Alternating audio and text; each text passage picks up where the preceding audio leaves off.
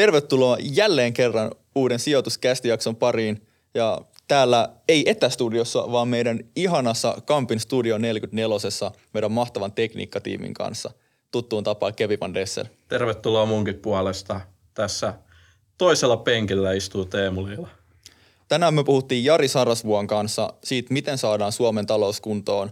Kritisoitiin varmaan kaikki Suomen poliittiset tota, puolueet, mutta ihan loistava setti. Ja tota, tähän kohtaan pitää vielä sanoa, että jakso on tehty kaupallisessa yhteistyössä Sorterin kanssa. Kyllä, ja kiitos myös sijoituskilpailuyhteistyökumppanit sijoittaja.fi ja Suomen osakesäästäjät.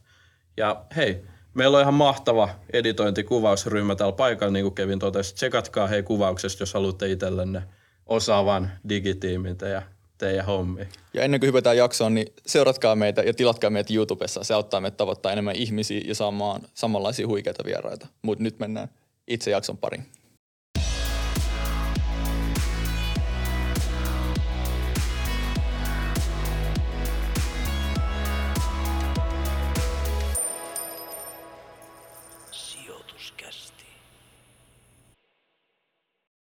Yes. Tervetuloa mies, kuka ei tarvii ihan niin paljon esittelyitä, mitä yleensä meidän, meidän vieraille annan. Eli Jari Sarasva mukava saada sut sijoituskästin tämmöisen paikanpäällisen studioon ensimmäistä kertaa. Kiitos. Kyllä mä luulen, että teidän seuraajissa on ihmisiä, jotka tota, miettii, että mitä tuo setä tuolla tekee. Kuka helvetti se on? niin, en tiedä. Tervetuloa Jari lämpimästi munkin Kiitos. puolesta. Tosi siistiä. Meitäkin jännittää tosi paljon, kun te veikkaat paljon enemmän kuin sua. Nyt tää eka meidän tällainen niin kuin live-setuppi täällä. Niin. Mut ihan alkuun meillä on pari lämpäkysymystä tuossa. Moni varmaan kiinnostaa, miten näin menestynyt yrittäjä, mitkä on ne sun aamurutiinit. Onko sulla jotain aamurutiineja, jota sä voisit avaa meille? Joo, Öö, vähän vaihtelevassa järjestyksessä, mutta mä yleensä teen aamulla jonkun pikkujumpan, niin että mä saan siis koneen käyntiin ja tulee semmoinen hyvä olo, tiettikö, että, että päässä olevat litkut on optimaalisia sen päivän tapahtumia varten ja kyllä mä sitten koitan järjestää sen päivän vielä kerran, että mitä edessä on ja se elämä on enimmäkseen managerointia. Mm, mm, kyllä. Joutuu järjestämään tapahtumien kulkuun, niin – niin tietenkin mieluummin valmistautuneena ja asioita ikään kuin ennakoivana kuin se, että kaikki kaatuu syliin. Joo. Et ky- kyllä mä tarvin sen, mulla nyt ei ole mitään voittajan tuntia, mutta kyllä mä tarvin semmoisen aika, aika hitaan ja niin kuin kasaavan lähdön. Okei. Okay. Monet, jumppaa ja Monet sä heräät? Tänä aamuna 5.30. Okay.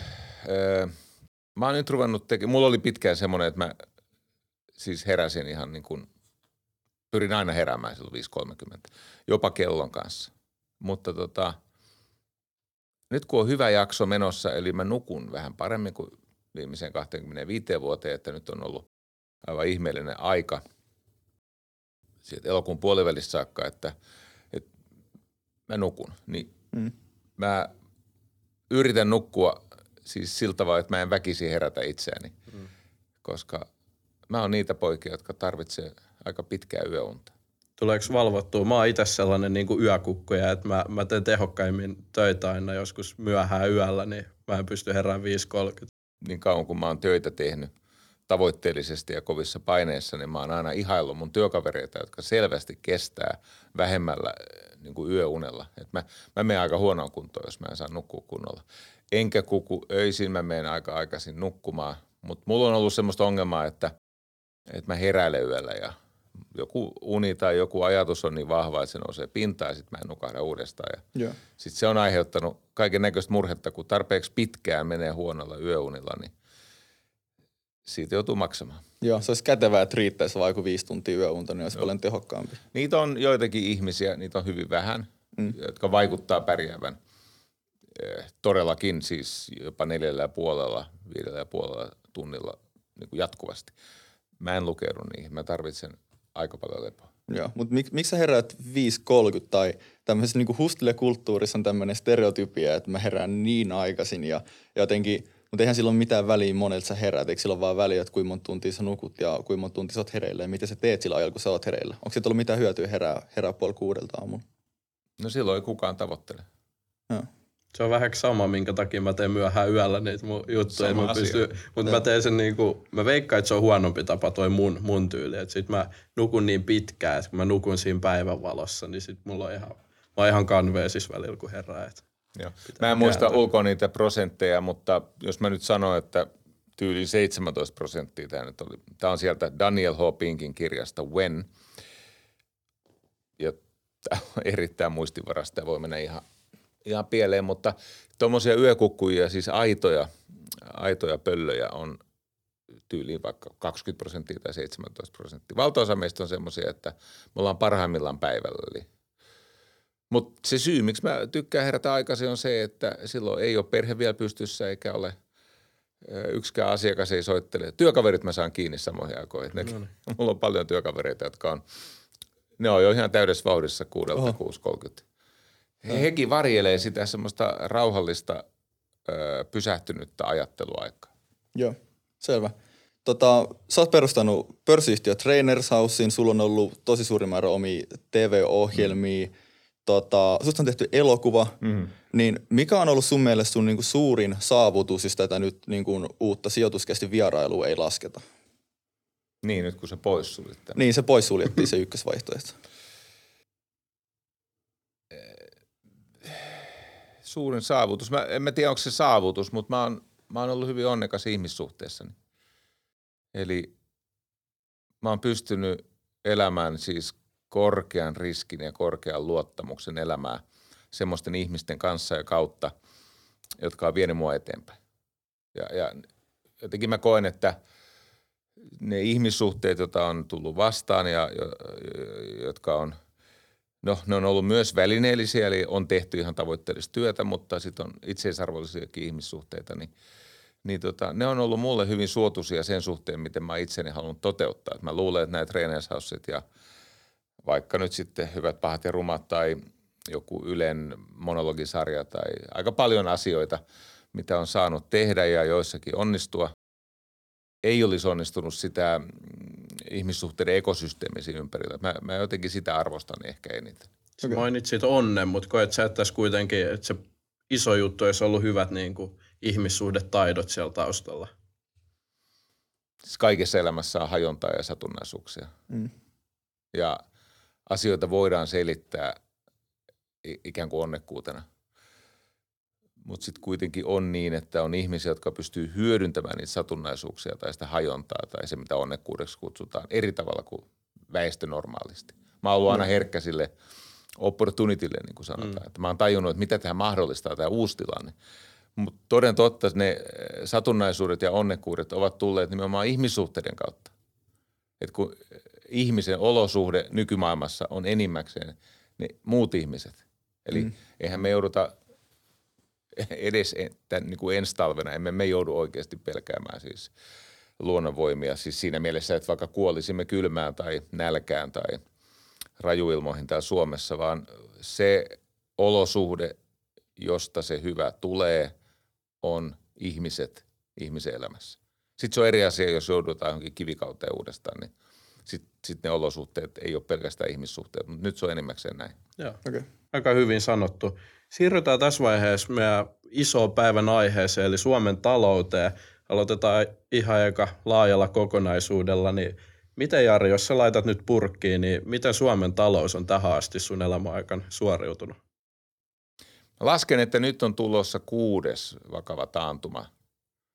Mun kielessä se on joskus lama. Mä ymmärrän taantuma ja laman välisen eron – mutta kun mä katson sitä markkinaa, missä mä toimin, niin kyllä se markkina on myös supistunut. Eli aika menestyksekkäästi on päästy viisi tällaista taantumaa tai toimialalamaa läpi ja nyt on tulossa kuudes. Ja äh, haluaisin sanoa, että lukuun ottamatta tästä 90-luvun – sekä sitä alun kriisiä että sitten 90-luvun lopun tätä Aasian valuuttakriisiä, niin, niin viimeisimmistä kriiseistä Suomi on,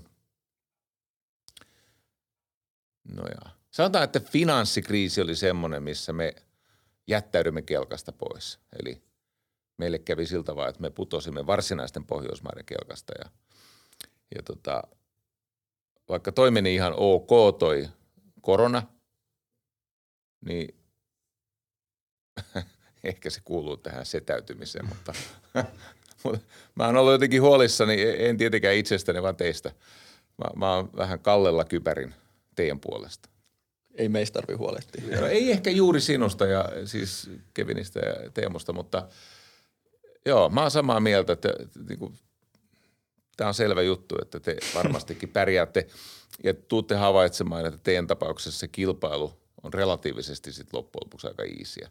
Mutta mä oon huolissani ylipäänsä siis alle 30 kun Suomessa on 952 000 15-29-vuotiaista ja se ikäluokka pienenee. Se oli hetki sitten miljoona ja nyt se on enää 950 000. Ja. Niin ee, ky- kyllähän teitä on kusetettu. Nyt mä en puhu teistä kahdesta, vaan siitä, siitä ikäluokasta. Että... Ainakin eläkejärjestelmän osalta. No joo, vaikka mitä väittäisivät, niin, niin tota, ei teidän etuudet ole samanlaisia kuin suurten ikäluokkien etuudet. Ja opportunitia on tietenkin, koska maailma on teidän. Jos vähän käy kielitaitoinen ja pikkasen edes osaa hahmottaa asioita matemaattisesti, niin ei, ei pitäisi olla hädän päivää. Kyllähän sitä on enemmän varmaan meillä kuin vanhemmilla sukupolvilla on ollut. Jos miettii niin kuin globalisaatiota mm. ja internettiä ja digitalisaatiota, mm. niin – eihän ikinä ole ollut yhtä paljon mahdollisuuksia kuin mitä Teemulla ja mulla ja meidän sukupolvella on tällä hetkellä. Totta. Niin kuin tämä, että saatte juttelemaan meidän kanssa, niin mm. niin tämä on puhtaasti niin kuin digit- digitalisaation ansiota. Mm. Että me ollaan voitu niin. nolla kustannuksella aika jakaa meidän osaamista sisältöä ja sitten kasvattaa sitä, niin ei vaikka mun mummolla ollut tämmöistä mahdollisuutta. Se oli siellä lypsämässä lehmiä. Täsmälleen totta. Mä kerran muuten mallinsin. Törmäsin semmoiseen väittämään, että hetki sitten ihmiset tekivät hyvin vähän päätöksiä elämässä hyvin, hyvin vähän. Sitten mä aloin mallintaa mun isoisäni päätösten määrää. Ja mä päädyin siihen, että hän teki elämänsä aikana kolme päätöstä. Kolme. Okay. Ja päätöksen määritelmä tässä tapauksessa on se, että ihminen pysähtyy, katsoo, että mihin tähän pisteeseen, niin kuin miten tähän on saavuttu, eli katsoo vähän taakseen ja sitten vähän pohtii arvojaan ja tärkeysjärjestystä ja tarpeitaan ja miettii, että miten mä vaihdan latua, miten mä vaihdan raidetta. Mm.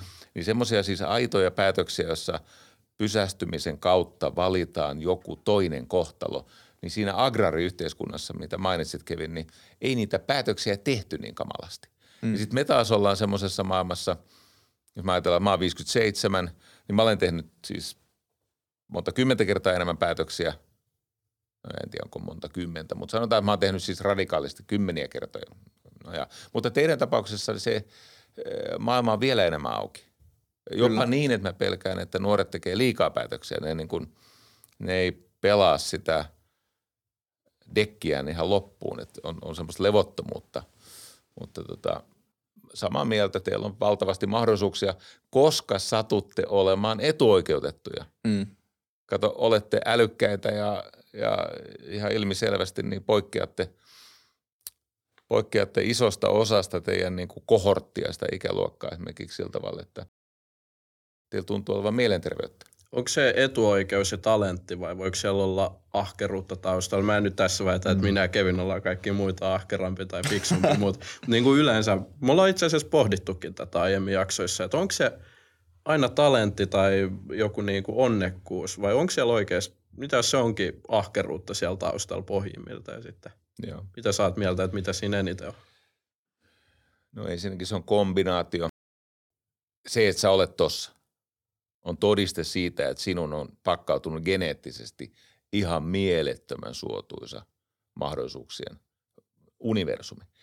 Eli jos ruvetaan träkkäämään taaksepäin, kuinka monta – esivanhempaa tarvitaan, että sä voisit istua siinä, niin kun me menemme niin se sukupolvis tarpeeksi pitkälle, se on tarpeeksi monta sata miljoonaa ihmistä, niin se, että sä oot siinä, niin on todiste siitä, että sun esivanhemmilla on ollut riittävä niin kuin tämmöinen perimäetu, jotta ovat pystyneet jatkamaan sitä genomian e-, eteenpäin.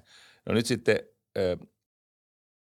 Suomessakin vaikuttaa yllättävän voimakkaana tämmöinen äh, politisoitunut tieteen koulukunta, jotka selittää, että ahkeruudella ei ole merkitystä. Sitten niillä on hirveän tärkeää kertoa, että ei ole vapaata tahtoa.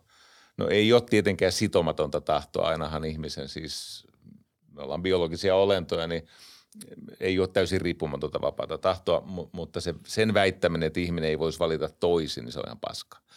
No nyt sitten, kun me tullaan siihen ahkeruuteen, niin, niin tota, ei ilman ahkeruutta sitä omaa potentiaalia saa lainkaan näkyvillä. Esimerkiksi minä en olisi tässä teidän kanssanne, jos te ette olisi alle tehneet niin monta harjoitusrundia. Mulla oli Kevin kaikki aikomus kieltäytyä tästä. Okay. En, en halunnut tulla tänne. Ää, tälläkin hetkellä se jono tämmöisistä podcasteista, mihin mun pitäisi osallistua ja tehdä muille sisältöä, se on pidentynyt siitä, kun viimeksi keskusteltiin. Ehkä viimeksi taisin mainita, että, että jonossa on kuusi tai jotain. Joo, sanoit, että ku, kuusi on tässä ja Joo, niin kuin, no nyt siitä on et, tullut et, et halua mennä niistä minnekään. En halua mennä vaan No mä oon tehnyt näitä ihan valtavasti. Joo. Ja sitten mulla on muutakin tekemistä. Älkääkä loukkaantuko. Niin tämän niin kuin relatiiv... Siis nyt mä en puhu nimenomaan tästä sijoituskäsistä, vaan mm. mä puhun yleensä. Se, että mä menen johonkin tämmöiseen tilanteeseen, se syrjäyttää jotain muuta. Ja useimmiten se, miten se syrjäyttää arvokkaampaa kuin tilaisuus päästä esille. No niin, me keskustelimme puhelimessa, mulla oli aikomus kieltäytyä. Yeah. Sitten mä kuuntelin, että kyllähän niin kuin maailmassa älykkäitä ihmisiä on, mutta useimmiten ne on tampiot. Vaikka ne on älykkäitä, niillä on siis prosessoritehoa, mutta ne on sitten kumminkin tampioita. Ja mä odotin vaan syytä sanoa, että ei kiitos. Ja. Mä jäin vähän niin kuin koukkuun, se oli pitkä puhelu. 17 minuuttia. Mä muistan sen. Mä menin sanoa mun tyttöystävälle, että tekstikamista puhuin melkein 20 minuuttia. no mut hei, mä muutin mieleni, koska mä tajusin, että, että te olette harjoitellut tätä. Ja mm. sitten siihen liittyy siis teidän kahden keskinäinen kemia. Ja, no niin, anyway, eli se ahkeruus on saanut sen teidän potentiaalin näkyväksi. näkyväksi. Mm. Mutta jos et sä tee tämmöisiä juttuja, niin se on ihan sama, mikä potentiaali sulla on. Mm. Ihan mahtavaa, että se Ari suostuit lopulta tulee tänne. Kyllä. Onhan kaikki, me, me puhuttiin just tästäkin jossain jaksossa, kaikki on myyntiä tietyllä tapaa. Se, mm. miten sä tuot mm. ulos sen. Se tavallaan, että se, sulla on pohjimmiltaan se talentti. Mm. Sä oot saanut jostain sitä osaamista, perinyt. Mm. Mutta sitten miten sä tuot sen ulos sillä sun ulosannilla, niin sehän on kaiken ajan on. Joo, ja sitten kato, kun me olemme perineet kaikkea muutakin kuin kromosomeja ja geenejä. Me olemme perineet edeltävien sukupolvien siis työn hedelmiä ja meillä on sellainen alusta, että tämä nykyinen alusta on rikkaampi kuin vaikkapa mun vanhemmilla oli, puhumattakaan mun isovanhemmista. Mm. Ni, niin tota, se kaikki se, mikä on ikään kuin sinne meidän eräänlaiseen taseeseen ladattu, niin se on purettavissa kassavirraksi ainoastaan sillä omalla aika aktiivisella aloitteellisella asioiden eteenpäin viemisellä. Ja tämän, tämän suhteen niin tulee se päivä, jolloin tekin olette väsyneitä setiä ja sitten ymmärrätte kiittää itseänne siitä menneisyyden versiota itsestänne siitä, että olette esimerkiksi jaksaneet tämmöistä tehdä. Koska tämä luo pohjaa kaikille, mikä on mahdollista myöhemmin. Mm, kyllä. kyllä jotta me päästäisiin vähän siihen mm. meidän Suomen talouteen, siihen meidän pääteemaan takaisin. Mm. Mä otan tähän tällaisen kysymyksen, nyt kun pohjustettiin, tota, niin kun mahdollisuudet on kasvanut, mm. mutta meidän se väestörakenne ei nyt anna ihan yhtä hyvin periksi kuin muutama kymmen vuosi sitten, niin miten sä näet nyt näiden suhteen? Onko meillä parempi tulevaisuus edessä sen takia, että mahdollisuukset, ehkä kenties myös tulevaisuudessa tuottavuus kasvaa?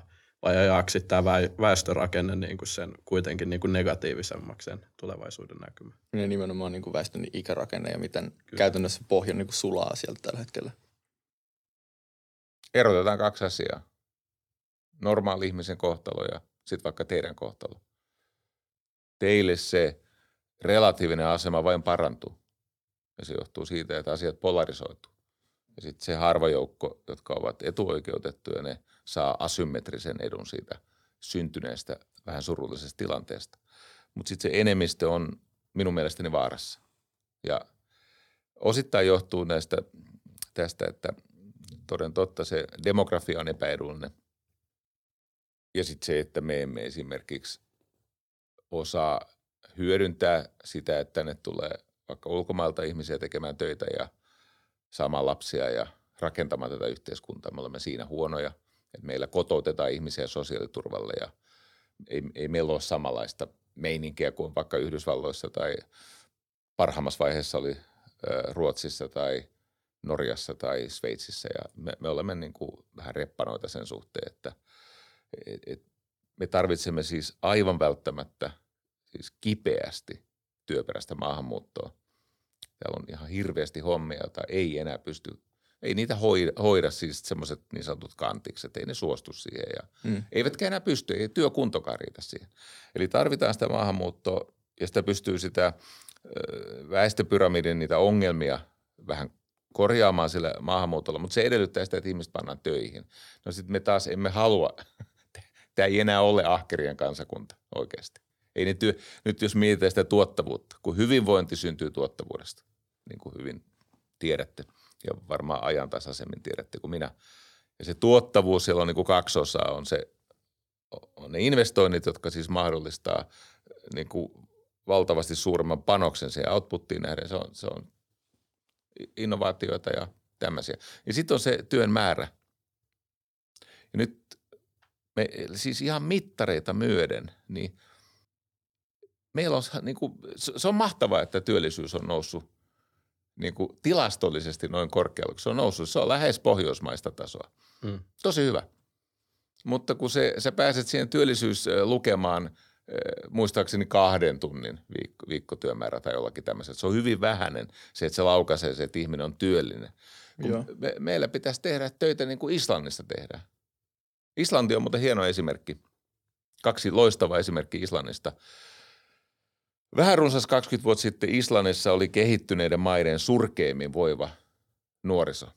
Joissakin lähteissä toisiksi surkein, eli surkein oli Suomi – ja, ja, ja tota, sitten monissa lähteissä todetaan, että kaksi, noin runsas 20, noin sukupolvi sitten, niin isla, islantilaiset nuoret olivat hätää kärsimässä. Siis päihdeongelmia ja syrjäytymistä ja levottomuutta ja ky, vaikeuksia kiinnittyä yhteiskuntaan ja mennä eteenpäin. Ja sitten Islannissa päättivät, että ei helvet, ei käy. Että kuitenkin arvokkainta yhteiskunnassa on totta kai aina se seuraava polvi. Mm, kyllä. Ja tota, nyt siellä on maailman parhaiten voiva nuoriso – Miten, miten tämä tehtiin? No ensinnäkin poiketen suomalaisista, niin siellä kaikki instituutiorajat ylittäen, niin ne, joilla oli valta, ne sopi keskenään, että tämä ei käy. Eli, eli tota, ne alkoi järjestää siis nuorille äh, iltapäiväkerhotoimintaa ja harrastustoimintaa ja, ja, ja matalampaa pääsyä työelämään ja, ja kaikkia sellaista. Että Suomessa, kun meillä on näitä mietintöjä ja meillä on näitä siis ties vaikka mitä paskaa, niin eihän ne oikeasti ratkaise sitä ongelmaa, vaan ne on niissä kapeissa siiloissaan, tämmöisissä saarekkeissa, missä, missä ne asioita hoitaa. Mutta siellä kaiken maailman siis niin kuin kunnalliset toimijat ja valtiolliset toimijat ja, ja liike-elämän toimijat ja kaiken, siis kaikki yhdisti voimansa. Se oli ensimmäinen. Ja toinen, joka liittyy tähän finanssikriisiin, niin silloin kun Islanti defaultasi, siis Islantihan jätti niin kuin velvoitteensa hoitamatta. Ne teki vaan päätöksen, että ei muuten saatana makseta niille hollantilaisille tai äh, brittisijoittajille niitä spekulaatioita. Ja, ja Islannin valtiolainat defaultasi. Joo. Niin me laskettiin kavereiden kanssa, että, että, että kuinka monta sukupolvea menee siihen, että ne on uudestaan jaloillaan. Jumalauta, se oli 15 vuotta, noin pam – mutta se liittyy siihen hirvittävään määrään työtä, mitä ne tekee. Et siellä jos ihminen ei tee kahta työtä, niin läheiset huolestuu, että nyt se on sairas, se pitää viedä hoitoon. Siellä on ihan tavallisesti, siellä tehdään kolme duunia. Ne on ahkeria, me emme ole. Joo. Okay. Ollaanko Suomessa liian lyhytnäköisiä sun mielestä? Ollaan, ehdottomasti. Meiltä puuttuu kaukonäköisyyttä. Kyllähän nämä nyt sylinkaatuvat, tai nyt jo, onhan meillä siis terveydenhoito luhistunut ja – jopa erikoissairaanhoito on luhistunut ja, ja, ja PISA-tulokset romahtaa ja nuorten mielenterveysongelmat räjähtää ja meillähän on asiat, saako sijoituskästissä kiroilla? Anna mennä. Ihan sama. Asiat on ihan päin vittua. No. Siis tämmöiset vitaalit asiat on päin vittua. Sori nyt vaan. Ei ja se johtuu kaukonäköisyyden puutteesta. Nämä on nähty nämä asiat. Nämä on nähty jo siis 2000, vuonna 2000 nähtiin, että mitä on edessä vuonna 2022 tai tämmöistä. Eli ei ne ole yllätyksiä ollenkaan. Mutta ei mitään, valta kiinnostaa enemmän kuin yhteisten asioiden ratkaisu, niin nyt ollaan tässä. Eikä tämä vieläkään ole siis täysmittainen katastrofi, mutta auta armias, jos tuossa Italia ei hoida velvoitteita, jostain syystä EKP mm. ei, ei pysty siis pitämään Italian niin kuin valtionlainojen jäl, uudelleenrahoitusta kurissa. Tulee eurokriisi ja no niin, kaasu ei palaa Eurooppaan. Tässä on siis paljon, paljon fundamentteja, on inflaatiot sun muuta, jotka voi johtaa siihen, että tulee erittäin hankalat ajat. Ja sitten jos tämä on niin kuin tällaisessa tilanteessa näin heikossa jamassa, kun puhutaan inkluusiosta ja puhutaan vaikka mistä, niin tämä ei mene hyvin. Mm. Ja, ja vaikka siis aina löytyy jotain datapisteitä, jossa voidaan väittää, että menee aika hyvin. Ei muuten mene. Joo, me, siis, siis kyllä niin kuin, ottaa jostain 2015, en muista tarkkaan mm. vuotta, mutta siitä voidaan katsoa, että BKT on noussut. Mutta esim. finanssikriisistähän ei ole vielä toivuttu. Ja niissä kaikissa, mitä 2008 vuodesta BKT on samoilla paikkeilla, ei meillä ole niin kasvettu sieltä Suomen taloutena yhtään. Ja, ja yksi, tota, me kaivettiin Teemun kanssa vähän erilaista tilastoa mm. ja tutkimusta sun muuta hauskaa tähän, niin mm. esimerkiksi kun kilpailukyky on tosi tärkeä asia ja se on yksi Suomella suuri ongelma. Totta kai, koska me elämme vientiteollisuudesta, niin, niin kyllä. hyvinvointi rahoitetaan vienillä. Kyllä, mm. ja, ja tätä on vertailu, vertailtu aika paljon Ruotsiin, joka on mm. vaikea vertailukohta, koska Suomi tota, a, aika hyvin hävinnyt siinä. Esimerkiksi on huomattu, että työn tuottavuus on hidastunut tosi paljon esimerkiksi palvelualoilla ja erityisesti palvelualoilla, missä fokus on niin tiedossa ja taidossa – ja Ruotsi on jatkuvasti investoinut tänne enemmän ja enemmän rahaa ja Ruotsin vienti on kasvanut ja tavallaan Ruotsi on panostanut näihin asioihin samalla kun Suomella se on vaan heikentynyt. Ja mm. 2007 vuoteen asti Suomella tämmöisen Etlan mm. tota, tutkimuksen mukaan niin tuottavuuskehitys vahvisti Suomen kustannuskilpailukykyä, mutta siitä 2007 vuodesta kaikki on mennyt vaan päin persettä ja niin kuin, että kilpailukyky on ollut aika suuri ongelma Suomelle. Mm. Muun muassa. Tota, nämä antoi periksi nämä kataiset ja on muuten ihan turha syyttää tätä vasemmistohallitusta kaikesta pahasta, mitä nyt on käynnissä ja tuloillaan. Ky- kyllä se oikeistohallitus, Vanhanen ja Katainen, niin kyllä ne tämän paskan tilasta. Öö, ja nyt sitä jatketaan. Nyt jatketaan mm. tietenkin. Ja huomatkaa, myös seuraava hallitus ottaa holtittomasti velkaa. Muistakaa tämä. Myös se ei, ei velanotto pääty. Ei se, että teidät panna. Tässähän käy niin, että – teille sälytetään ihan hulvaton verotaakka ja sitten te nostatte kytkintöjä. Te mm. pystytte ratkaisemaan se ongelma. Mutta tota, sitten ne, jotka ei pysty, niin ne, ne on vielä ahtaamalla. Seuraava hallitus ottaa. Kuinka kauan muuten otetaan velkaa teidän piikkiin? Niin kauan kuin sitä saa. Mm. Niin saatanan kauan kuin sitä saa. Ja se on ihan sama, että onko se vasemmistoliitto pääministeripuolueena tai vasemmistolainen demari, niin kuin nyt on – tai onko siellä kokoomus tai herra paratko pers, no niistä ei pääministeriöitä tule, mutta voivat uudestaan mennä kokeilemaan onnea hallitukseen. Tiedämme jo nyt, miten se päättyy. Niin tota, ei se muutu siitä, koska tämä rakenne, tämä siis nyt mä en puhu kulttuurista, vaan puhun oikeasti rakenteesta. Molemmat on ongelmallisia Suomessa. No totta kai, sekä kulttuuri että rakenteet on ongelmallisia. Meillä on kaiken näköisiä estäviä juttuja. Eli Öö, toden totta, silloin 2000 suomalaisten kotitalouksien varallisuus oli paarissa ruotsalaisten kotitalouksien kanssa. Eli meillä oli kotitaloudet yhtä varakkaita. Ja sen jälkeen se meidän kehitys on romahtanut. Ja sitten to, kyllä näkyy kilpailukyvyssä, nä, näkyy tuottavuuden kehityksessä. Öö, kyllä meillä tehdään investointeja, mutta ne ei kohdistu Suomeen. Tämäkin on mm, tärkeää mm, ymmärtää aika pitkään. Nyt on tainnut vihdoinkin ö, asia vähän korjaantua. En, en ihan niin kuin tämän vuoden lukuja niin varmuudella pysty sanomaan, mutta tosi pitkään investointien määrä oli alle poistotason. Eli se suomeksi tarkoittaa sitä, että Suomea deindustrialisoitiin. Hmm. Suomesta purettiin sitä asset basea, jolla hyvinvointi rahoitetaan ja sitten katettiin velalla se, mikä jää vajaaksi. Noista investoinneista puheen mm. ollen, mitä sanoit, niin huomattiin tuossa, että tutkimus- ja kehittämistoimintaa on mennyt rahaa ihan älyttömän vähän just sen finanssikriisin jälkeen. Et se on ollut aika niin kuin hyvin korreloinut BKT-kehityksen kanssa. Suomessahan investoinnit tähän tutkimuskehittämistyöhön, mikä on sitä pitkän tähtäimen hommaa, ne romahti. Mm. Ruotsissa ei romahtanut ja Ruotsi porhaltaa paremmin. Mm. Niin tämä on, näet sä tämän just nimenomaan, että meidän pitäisi – nyt niin kuin unohtaa seuraavat kymmenen vuotta ja investoida niin täysillä, pidemmällä aikavälillä hommat toimisi paremmin. Tämähän ei siis poliitikoille ole mikään ihanteellinen juttu.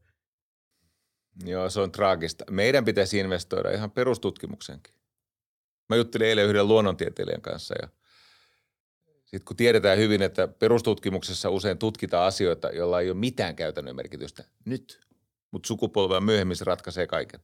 Siellä on ihan valtavasti esimerkkejä. Se, semmoinen, mistä me nyt nautimme, niin aikoinaan se on ollut peräisin perustutkimuksessa ja se on tuntunut siltä, että mitä järkeä tässä. Että miksi tämmöistä ja tämmöistä tutkitaan, mutta mennään sukupolvi eteenpäin, niin huomataan, että siitä on tullut game changer. Kyllä. Ja äh, siis paitsi, että meidän investoinnit siihen – tutkimukseen, tuotekehitykseen, innovaatiotoimintaan, mutta myös ihan peruskoulutukseen. Ihan siis siihen, että päästäisiin uudestaan siis alettaisiin ajaa viroa kiinni niissä PISA-tutkimuksissa. Kautta linjan ne investoinnit me, ihmisten osaamiseen pitäisi nostaa uudelle tasolle. Niin ollaanko me jääty virosta PISA-tutkimuksessa? Oi kuule. Nyt tulee muuten 2023 joulukuussa tulee ne seuraavat. Sitten muuten on hirveä parku. Et miten tässä on näin käynyt? Me ollaan jääty Virosta ja me jäädään jatkuvasti, koska siellä vaatimustaso on korkeampi. Täällä lasketaan rimaa, se on haudattu jo siis niin kuin maan alle se rima, että, että sen riman yli voi kaatua ilman, että pudottaa sen. Ähm, siis karkeasti voi sanoa, että ei meillä enää koulussa opi lukemaan, eikä laskemaan, eikä kirjoittaa, eikä oikein tiedä, mistä on kysymys. Kyllä. Eli se, se, se on ihan siellä peruskoulutasolla, mutta jos mennään siihen, mistä hyvinvointi rahoitetaan, eli tämä tutkimus ja tuotekehitys, aloin kiinnittää huomiota silloin, kun tuli toden totta tämä finanssikriisi, niin Suomessa kehityspanokset laitettiin siihen, että toiminta olisi tehokkaampaa. Eli että väännettiin ruuvia kireämmällä. Mm. Eli, eli totta kai oli T&K-panostuksia – mutta ne oli enimmäkseen ei niinkään innovaatiotoimintaa, ei niinkään uusien niin bisnesmallien tai uusi, uuden tuottavuuden rakentamista, vaan nimenomaan, että täydellistettiin nykyisiä systeemejä, tehostettiin ja mentiin ihan hulluuksi tässä alihankintaketjuttamisessa.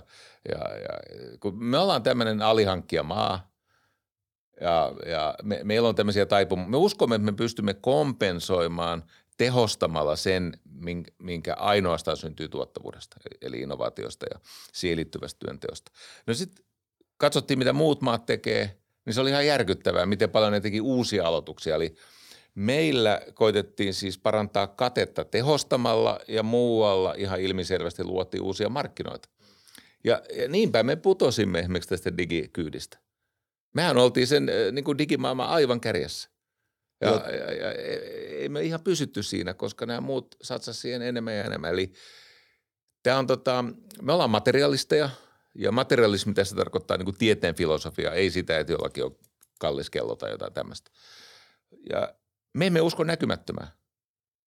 Ja nämä kehittyneemmät kulttuurit uskovat näkymättömään, siis ruotsalaiset, norjalaiset, tanskalaiset, äh, saksalaiset, sveitsiläiset, niin he uskoo, että se näkyvä syntyy näkymättömästä. Eli pitää satsata siihen, mikä ei ole käytännönläheistä vielä, jotta eräänä päivänä se peli muuttuu ja no niin. Toi on, toi on myös tosi ongelmallisten takia, että esimerkiksi miten innovaatiot kehittyy ja mm. digitalisaatio ja kaikki tämä, niin sehän on tämmöinen niin eksponentiaalinen kehityskäyrä ja esimerkiksi Inderesin perustaja Mika mm. Rautanen on puhunut tästä, mm. se piti loistavan puheen, mä, mä muistan tämän siitä – ja se ongelma on siinä, että kun ihminen ajattelee tosi lineaarisesti mm. ja lineaarinen kehitys on helppo ekstrapoloida tulevaisuuteen. Se menee näin ja sitten menee tonnestaan tuossa niin. pisteessä. Ja mikään luonnollinen systeemi ei käyttäydy noin. Niin, mutta mut periaatteessa kaikki niinku talouden per, periaatteet, innovaatiot, kaikki tämä käyttäytyy eksponentiaalisesti. Totta kai. Ja, ja tavallaan se ongelma on siinä, että tiettyyn pisteeseen asti se lineaarisen kehityksen kulmakerroin on paljon kovempi kuin sen eksponentiaalisen – ja se väli siinä, niin se on tavallaan tämmöinen niin pettymyksen alue meille, koska me huomataan, että miksi tämä paska ei tuota meille yhtään mitään. Mutta se ongelma on, että jos siihen jatketaan investoitumista tai investoimista, niin se kulmakerroin ei ikinä tavallaan nouse ja sitten mene sen lineaarisen yli. Koska sitten kun mm. se menee sen yli, niin se ottaa sen niin kuin ihan jäätävän suuren eron siihen lineaarisen kasvukäyrään. Ja tavallaan tämä on se ongelma, että tämä on ihmismielelle vaikeaa, että on politiikassa vaikeaa, koska – eihän sillä saa ääniä, että joo, joskus tapahtuu jotakin ja sitten se menee tosi hyvin, koska ihmiset haluaa nyt kaiken heti nyt. Niin se on, se on tosi niin kuin vaikea tilanne meille. Niin, jos ei pysty hahmottamaan maailmaa lukujen kautta, niin et se oikeastaan tajua mitään, mitä täällä tapahtuu. Mm. Et sori nyt vaan. Et, e, kyllä väestölle keskimäärin on hankala hahmottaa eksponentiaalisia kehityksiä mm. tai luhistumisia, joka on niin kuin peilikuva. Niin joo, mutta ei se esimerkiksi tässä huoneessa ole kellekään vaikeaa. Mm. Eikö niin, se... niin, niin ei, ei se nyt ole liikaa vaadittu, että sä vähän tutkit näitä luonnollisia, luonnollisten systeemien ilmiöitä, johon talous lukeutuu ja petrimaljassa vaikka bakteerien lisääntyminen tai ihan sama mikä, niin tämä ekstrapolointi antaa jonkinnäköisen siis ennustettavuuden hyvin lyhyellä aikavälillä, siis tämä lineaarinen hahmottaminen. Ja sinnekin usein osuu sitten se on totta, että se lineaarinen funktio, eikö niin, kun se aluksi hiipii tosi matalasti, mm. se kulmakerroin on matala, mutta sitten kun se räjähtää, niin se, se, koko peli muuttuu. Ja meidän pitäisi pelata sitä peliä. Äh, mulla on yksi kaveri. Ja meidän yhteinen kaveri kuoli. Ja se oli tietenkin järkytys ja käsittämätön tapahtuma. Elämänsä voimissa oleva nuori, nuori mies kuoli – ja jäi tosi pieni lapsia. Niin tämä mun kaveri pyysi mua kävelylle, mä, mulla on semmoinen tapa, että me tehdään semmoisia pitkiä kävelyitä. Ja sitten hän sanoi, että hänellä on tämmöinen visio, tämmöinen unelma, että vuonna 2050 Suomessa eläisi 15 miljoonaa ihmistä. Mutta ne olisi huomattavan tuottavia, niin kuin väestöllisesti. Ja sitten hän perusteli, että mihin tämä visio voi perustua. Ja, ja se on Tämä on vähän, kuulostaa tietenkin kyyniseltä, jos on laiska ajattelemaan, niin voi, voi kuulostaa vähän nihilismiltä. Mutta fakta on se, että kun tämä ilmastonmuutos etenee, niin sadot heikkenee Etelä-Euroopassa ja sitten vastaavasti Suomessa se muuttuu suotuisammaksi viljellä täällä. Eli todennäköisintä on, että se ilmastonmuutos saattaa niin kuin viljelyn näkökulmasta olla, kasvukausi pitenee sitten kun meillä on Joo. paljon valoa ja tämmöistä. Mm. Niin hän ajatteli, että, että kun iso osa Afrikkaa ja sitten Etelä-Eurooppa saattaa muuttua tosi hankalaksi paikaksi elää, niin että Suomessa olisi enemmän mahdollisuuksia tästä seuraavan niin 25-27 vuoden aikana. No hyvä. Ja sitten hän on alkanut pohtia, että mitä pitäisi tapahtua, että tästä tulisi mieluummin niin kuin Sveitsi kuin Somalia. Ja – lukuun ottamatta sitä, että hän uskoo, he, niin kuin, hän uskoo siis edustukselliseen demokratiaan, mä sanoin, että mä oon pahoilla, niin se on ihan sama, millaista sakkia sen eduskuntaa saadaan. Ne ei tule nykyistä järkevämpää politiikkaa tekemään. Eli, eli ei, ei, sillä, ei sillä äänestämisellä nyt ole siihen mitään vaikutusta ja se nähdään myös. Katsotaan sitten 2028 vaikka, että ihan sama juttu on jatkunut. Mutta on olemassa mahdollisuuksia laittaa tämä kuntoon. Hmm. Mutta se on kyllä, se on teidän tehtävä. Meistä ei siihen ollut. Mutta ehkä te, ehkä te niin kuin kostoksi menestytte siinä, missä teidän vanhemmat feilas. Ehkä me tarvitaan joku muu kuin minä ja Kevinkin siihen rinnalle. Joo, mutta äh, massat liikkuu esikuvien perässä. Mm. Onko tämä aika kuvaava juttu tästä niin kuin lyhytnäköisyydestä, että kaikki halutaan nyt heti? Että meillä on esimerkiksi ehdotettu tuottavuuden parantamiseen tällaisia – neljän työpäivän viikkoja. Miten se parantaa tuottavuutta, että tehdään työtä vähemmän? Nimenomaan, kun siitä me tuossa Kevinin kanssa matkalla pohdittiin. Mutta sehän tällainen... parantaa suhteellista tuottavuutta. Se on varmaan se, mitä sitten siinä haetaan. Niin, niin kun se... se banaani ei ole suhteellinen, se, se mm. pitää ostaa tuolta ulkomailta. Ja, ei, ei, siis kaiken kunnialla, niin äh, diggailen tätä meidän pääministerin sitä kansainvälistä brändiä. Se on hauska. Mm. Ja siihen liittyy kaiken näköiset asiat, mitä ei sovi tässä mainita. Mutta eihän varsinaisesti mikään niin kuin talouden ymmärtäjä ole. Hän on peräisin semmoisesta maailmasta, missä talous on mahdoton ymmärtää. Siis mahdoton. Ja, ja sen takia hänellä tulee tämmöisiä keskuspankkitoimintaa kritisoivia Joo. twiittejä, jotka ammentaa marksilaisuudesta. Kyllä, täytyy... Niin kuin, niin kuin, sorry nyt vaan, mun on pakko sanoa taas setänä, että on näin, että taantuma on paska juttu. Mutta vielä siis eksponentiaalisesti paskempi juttu on irtiryöstäytyvä inflaatio. Mm. Et sotaa lukuun ottamatta mikään ei ole niin kamalaa kuin inflaatio. Niin taantuma on ikävää. Se on tosi, tosi, tosi ikävää, mutta ei mitään verrattuna käsistä lähtevään inflaatioon. Ja nyt jos se keskuspankki nyt toden totta niin kuin Yhdysvalloissa, ne on sanonut ihan suoraan, me ajamme koronostoilla talouden taantumaan. Ja nyt EKP pitäisi tehdä sama asia. Helvetin ikävää, mutta verrattuna mihin? Ei. Siihen, mm. että ne se inflaatio jatkaa nousua. Ja mä välillä mä mietin näitä, että jos et sä oikeasti ymmärrät taloutta, tai sulla on tämmöisiä siis, tietääkö te näitä modern monetary Niin, siis theory, sulla on näitä marksisteja ympärillä, niin eikö kukaan sano sulle, että hei, että tiedätkö, kun maailma ei oikein toimi noin? Ja eikö pääministereillä kanssa pitäisi olla jonkinnäköinen kurssi, että ymmärtää sen termin, mitä rahapolitiikka on? Niiden, Mikä pitä, se niiden, pitäisi kuunnella, on niiden pitäisi kuunnella kaikki sijoituskästi jaksot ennen kuin ne voi olla pääministeri tavallaan, että kun ne valitaan, niin sitten niiden pitää ekana kuunnella, sitten ne saa vasta virallisesti astua siihen virkaan. Kyllä. Oikein. Voitaisiko me viedä tämmöistä eteenpäin? Jari, viet sä tätä eteenpäin? Voiko tätä eteenpäin meidän Mulla ei ole puolesta? valtaa, mutta kuulkaas pojat, tota, mä oon teidän puolella. On mulla jotain valtaa, mutta se vähän valta, mitä mulla on, niin mä, mä ajan teidän asiaa. Mainiot. Hyvä pojat. Joo. Tota, Mä sanon vielä kerran, hyvä pojat. Kiitos. hyvä me. Joo. Hyvä Jari. Nyt mä joudun kysyä teiltä. Kysy vaan. Nyt, nyt tämä kääntyy, tämä dynamiikka. Ei, mä joudun nyt kysymään. Mä sanoin nyt äsken kolme kertaa, hyvä pojat. Niin laskinko mä teidän arvoa vai nostinko? Mä, Mun mielestä sä mä nostit tul- meidän Mä arvoa. tulkitsen sen silleen, että nostit. No totta helvetissä nostin. Kyllä. Tämä on se just se pointti, että et, sanathan ei ole absoluuttisia. Jos mä sanon, että hyvä pojat, niin mä en teitä paina alas, enkä pojittele, enkä vähättele, vaan mä koen, että teissä on jotain sellaista, mikä herättää mussa kunnioitusta. Tämä, on, tämä mua vaivaa tässä nyky... Ne mielenterveysongelmat muuten räjähti silloin, kun alkoi tämä identiteettipolitiikka nostaa päätä. Se näkyy näistä tilastoista. Et kun ihmiset meni ihan sekaisin, että kuka mä oon, mikä mä oon ja, ja, ja mikä on mitäkin. Sitten ne rupesi kuvittelemaan aivan omia vaikka rahasta ja tuottavuudesta ja investoinneista ja miten hyvinvointi rahoitetaan.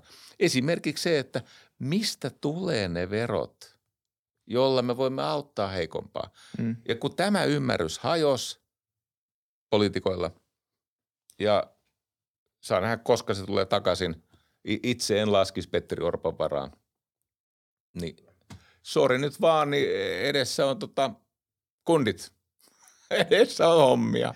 Joo, si- si- itse asiassa tuohon liittyen, Työmaa. että on, on työmaa, ja tuohon liittyen, tota, että Niin. mistä ne rahoitetaan. Niin. Niin, Teemu, te, Teemulla oli joku hyvä joku tutkimus, mikä oli tehty suomalaisen johonkin kakkuun liittyen. Muistatko, mitä se meni? Aivan, se oli siis enemmän tällainen vertauskuva, että tota, miksi meillä on kiire Mm. jakaa kakkua ennen kuin se on kasvatettu, tai ennen kuin se on leivottu, niin miksi me halutaan jakaa jo siinä vaiheessa kakkua? Mm. Onko sulla Jari tähän mitään järkevää selitystä? Ja ennen kuin vastaat, niin tuohon oli tehty kysely, jossa suomalaiset kysyttiin, että onko meidän ongelma se, että kakku ei, ja nyt jos joku ihmettelee mm. tätä kakkumetaforaa, niin puhutaan siis taloudesta. Mm. niin et, että, että onko ongelma se, että kakku ei jakaudu tarpeeksi tasaisesti, vai että se kakku ei ole tarpeeksi iso?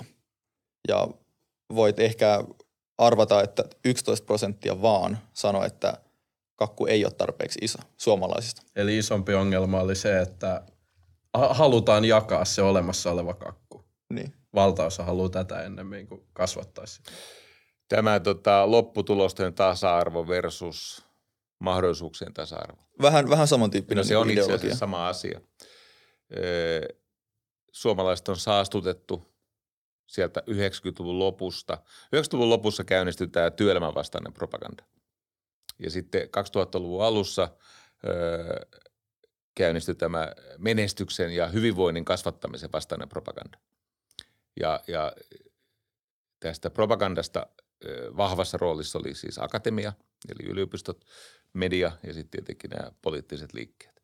Ja kansa, joka on siis aina harhautettavissa ja harhaan johdettavissa, niin kansa on ostanut ju- juuri tämmöisen ajatuksen, että, että ei esimerkiksi vaikkapa tulonsiirtojen kasvattamisella köyhille ole niin paljon arvo, arvoa kuin se eh, niin kuin nominaalinen eriarvoisuuden pienentäminen. Mm. Jos halutaan pienentää muuten eriarvoisuutta, se on näin yksinkertainen juttu. 90 prosenttia suomalaisista tienaa 2300-5000. 9 prosenttia suomalaisista, jotka saa palkkaa, on sillä välissä. 2300-5000 kuussa. Ja nyt jos halutaan, että eriarvoisuus pienenisi, niin estetään tätä jengiä, joka on yli viiden tonnin. Siis kaikki mahdollisen keinoin kannustetaan heitä olemaan tekemättä työtä. Niin eriarvoisuus pienenee.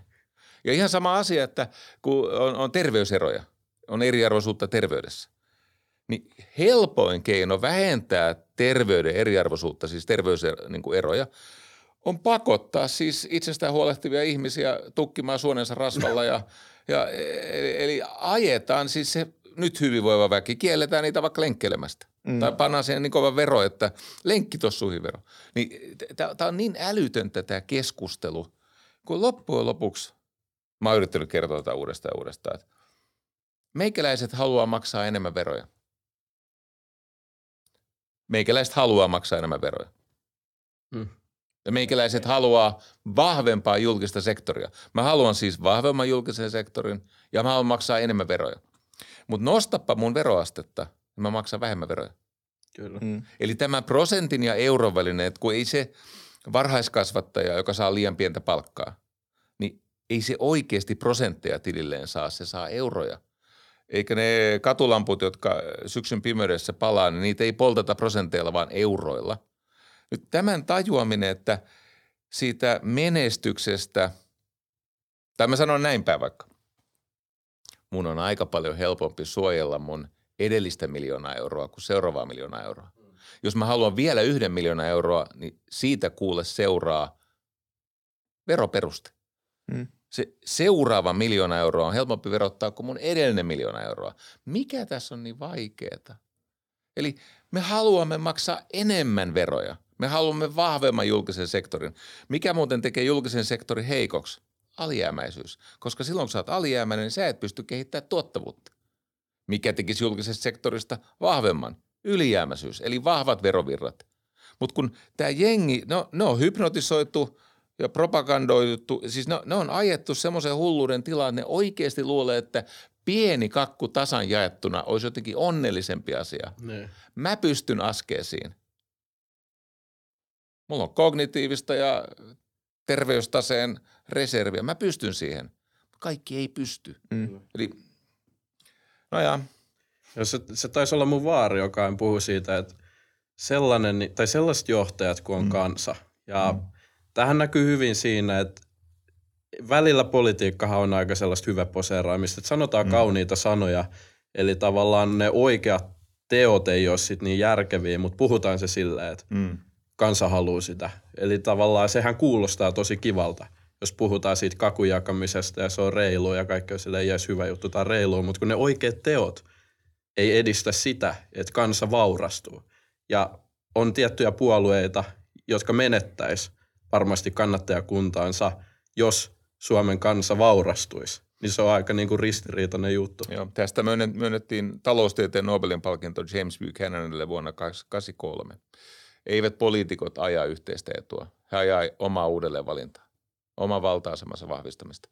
Tota, e, jos ajatellaan, että yhteiskunta olisi niin kuin perhe ja oletetaan, että siellä on kaksi vanhempaa ja vaikka neljä lasta,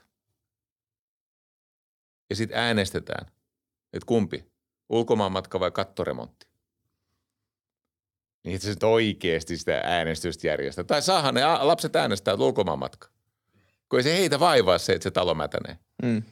He halua ulkomaanmatkan. Niin.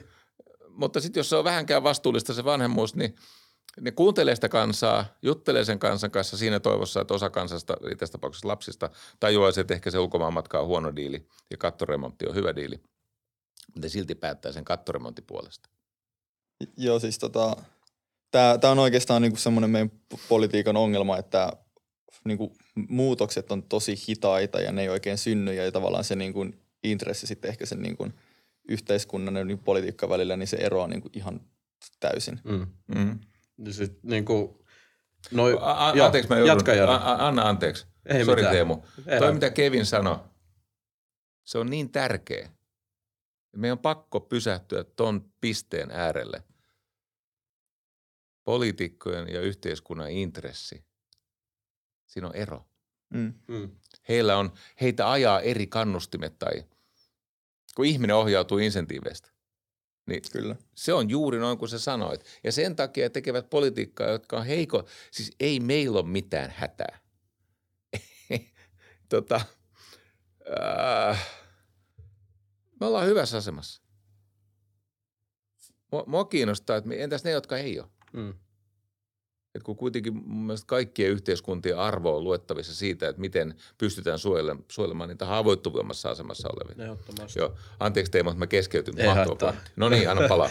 Joo, siis toihan on just se, että usein myös mun mielestä niin tuntuu, että moralisoidaan tiettyjä puolueita, että te, te ajatte vaikka rikkaiden etuja ja te lyttäätte nämä niin kuin, köyhimmät, vähän tu- mm. pienituloisimmat, mutta eihän se ole kenenkään pointti, vaan niin kuin, ja tämä on just sitä hyvä poseeraamista, mutta mulla oli tuossa, mm. kun puhuttiin tuosta kakun jakamisesta eli tuloeroista, niin se on kuitenkin myös haittapuolia. No Totta kai. se, Paljon. se, se, joo, se pohjalogiikkahan siinä on, että miksi tuloerot halutaan, että ne olisi mahdollisimman pienet, niin se ihmisen rajahyöty, joka on vähenevä. Eli kun sä tienaat uuden 100 000 euroa edellisen sadan tonnin päälle, niin se tuntuu ehkä vähemmän tärkeältä kuin sellainen henkilö, joka tienaa vaikka pari tonnia vuodessa. Ei tienaa niin kuin juuri mitään ja se tienaa sen toisen pari tonnia siihen päälle. Se saa niin kuin, se saisi nautintoa enemmän tälle uudelle kahdelle tonnille kuin se edellinen kaveri sille uudelle sadalle tonnille. Totta. Toi on se pohja-ajatus. Mm. Ja sitten siellä on näitä niinku psykologisia juttuja, mielenterveysongelmat, mm. syrjäytyminen ja ihan niinku talouspolitiikassa, että kasvuhalukkuus pienenee, halukkuus investoida pienenee, jos tuloerot kasvaa suuresti. Niin näet se jollain tapaa kuitenkin, että on niinku lopulta tärkeää tasata tuloeroja, vaikka se kakku olisi hyvä eikä kasvattaa. Ihan itsestään selvästi. Mähän sanoin, että mä haluan maksaa enemmän veroja. Et kun tuloerot kasvaa, ne kasvaa aina silloin, kun taloudellinen toimeliaisuus kiihtyy. Eli ne, jotka on onnistunut riskiotossa ja raataa sen riskin, riskin niin kuin tulouttamiseksi, niin totta kai ne saa enemmän ja aikaisemmin. Ja sen takia tarvitaan tehokasta verotusta. Eli, ja sitten on paljon muitakin syitä, minkä takia niin kuin räjähtäneet tuloerot on erittäin haitallinen juttu. Ne on erittäin haitallinen juttu. Ja sitten okei, toi mitä sä kuvasit, jos sulla on vaikka ihminen, joka tienaa kaksi tonnia, niin se seuraava kaksi tonnia on hänelle relatiivisesti paljon arvokkaampi, koska se liittyy siis ihan tämmöiseen elämiseen, että mm. siis on varaa liikkua ja pukeutua ja, ja harrastaa ja huolehtia lastensa hyvinvoinnista ja ettei tapahdu tämmöistä niin kuin segregaatiota ja, ja niin kuin vääränlaista luokkaistumista. Ni, niin ihan ilman muuta, Tot, totta helvetissä. Enkä, mä en ole koskaan ollut sitä mieltä, että, että onnekkaiden ei kuuluisi jakaa siitä onnestaan enemmän niille vähempi onnekkaille. Mutta sitten me tulemme semmoiseen pointtiin, että kun, kun me, siis myös tuloerot on tämmöinen ylösalaisen käännetty U-käyrä. Et tiettyyn pisteeseen saakka on hyötyä siitä, että insentivoidaan ahkeria ja riskinottajia ja näitä. Sen jälkeen sitä alkaa haittaa. Ja, ja politiikan tehtävä on etsiä sitä pistettä, jossa tuloerojen kasvu on, mu- muodostuu siis todelliseksi murheeksi. Ja mä vaan toivoisin, että tästä ei valehdeltaisi niin paljon. Mm. Mm. Mä toivoisin, että sitten kun puhutaan tästä aiheesta, niin ei väitetä, että, että esimerkiksi että Suomessa on tuloerot räjähtänyt, kun ne ei ole. Viimeiseen 20, yli 20, 25 vuotta, mm, vähän vajaa, mutta runsaaseen 20 vuoteen ne ei ole kasvanut. Et itse asiassa, ja sitten ihmisille eh, niin kuin semmoinen eh, kateuden lietsonta, niin niin kauan kuin heidän diili paranee, niin täytyy vaan sietää sitä, että kun mua vituttaa Elon Muskin maailmanpolitiikkaan osallistuminen, niin no okei, meille jäi vielä yksi Tesla, mutta mä en itse enää halua ajaa Teslalla. Okay. Niin, niin tota, Onko sulla joku palkattu kuski vai onko se vaimo vai joku lapsisto vai? Ei, Kuka sitä ajaa? Kyllä mä unelmoin semmoisesta. Mulla on yksi semmoinen työkaveri, joka on ihan, siis kaikin puolin ihan mahtava hahmo, niin mä ajattelin, että mä pukisin sen semmoisen niin koppalakki ja ha- ajohanskat. Niin semmoinen chaufferi. Joo.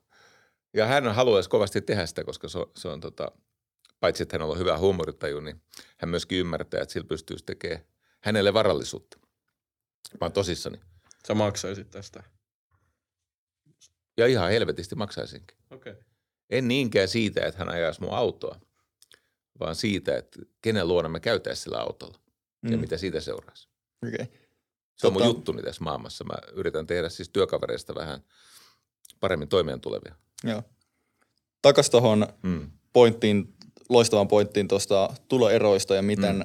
siinä tavallaan on tämmöinen niin laskeva rajahyöty, kun se Kyllä. ottaa sen oikean pisteen, niin sitten se on se ja optimi. negatiivinen. Ja sitten sen jälkeen se menee huonompaan suuntaan, niin tätähän tasapainoa yrittää löytää. Ja mä luin tuosta sorter.fi, oli mm. tämmöinen blogi, missä puhuttiin näistä tuloeroista ja erilaisista rajoituksista. Siellä oli esimerkiksi tämmöinen, että Suomen Pankki öö, niin haluaisi velkakaton.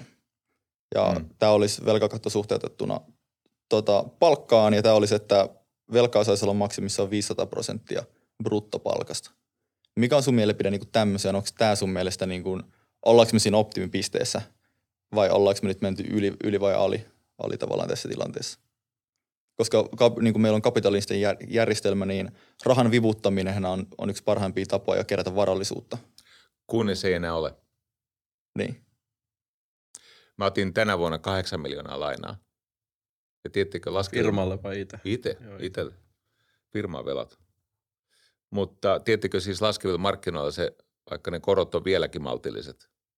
Sitten yhdessä lainasta mä maksan noin kolmeen. Ja... No anyway, niin se rouhii myös, se lihamylly voi pyöriä väärään suuntaan. Mm. E... Mä olen itse asiassa Suomen Pankin kanssa samaa mieltä. Ei, ei, ei kaikkien ihmisten tase, ei sitä kannata ihan siis, mä tajuan, että tässä tuli semmoinen vaihe, missä kaikki, niillä oli bitcoinia ja daytradeausta ja tällaista – ja jotenkin ajattelin, että se, se rahan, että meillä oli tämmöinen harhakuva, joka kesti aika pitkään, että turvallisuus ei maksa, energia ei maksa, raha ei maksa. Ja niillä on kaikilla oikeasti hinta. Se Joo. vaan tulee laskuun myöhemmin. Eli e, e, en mä kyllä toivoisi, että heikolla taseella ja heikolla kassavirralla varustettu ihminen saisi ottaa kuinka paljon tahansa lainaa, jos hänen asuntonsa on vakuutena siinä. Sen takia, että nyt jo nähdään, että Helsingissä asuntojen hinnat laskee. E, ei se ole turvallista ja ei kaikki ihmiset ole rahan suhteen. Ni, niillä on, en mä tiedä, onko se joku Tiedättekö, kun musikaalisuus on vähän semmoinen ominaisuus. Joku ei kuule mitään, joku on puukorva ja joku on tosi tarkka musikaalisesti. Kyllä. Tai, tai liikemallit, siis koordinaatiokyky, fyysiset liikemallit, niin on olemassa ihmisiä, jotka on koordinoituja ja ihmisiä, jotka on kömpeleitä. Mä pelkään, että rahaan liittyy joku ihmeellinen sama asia.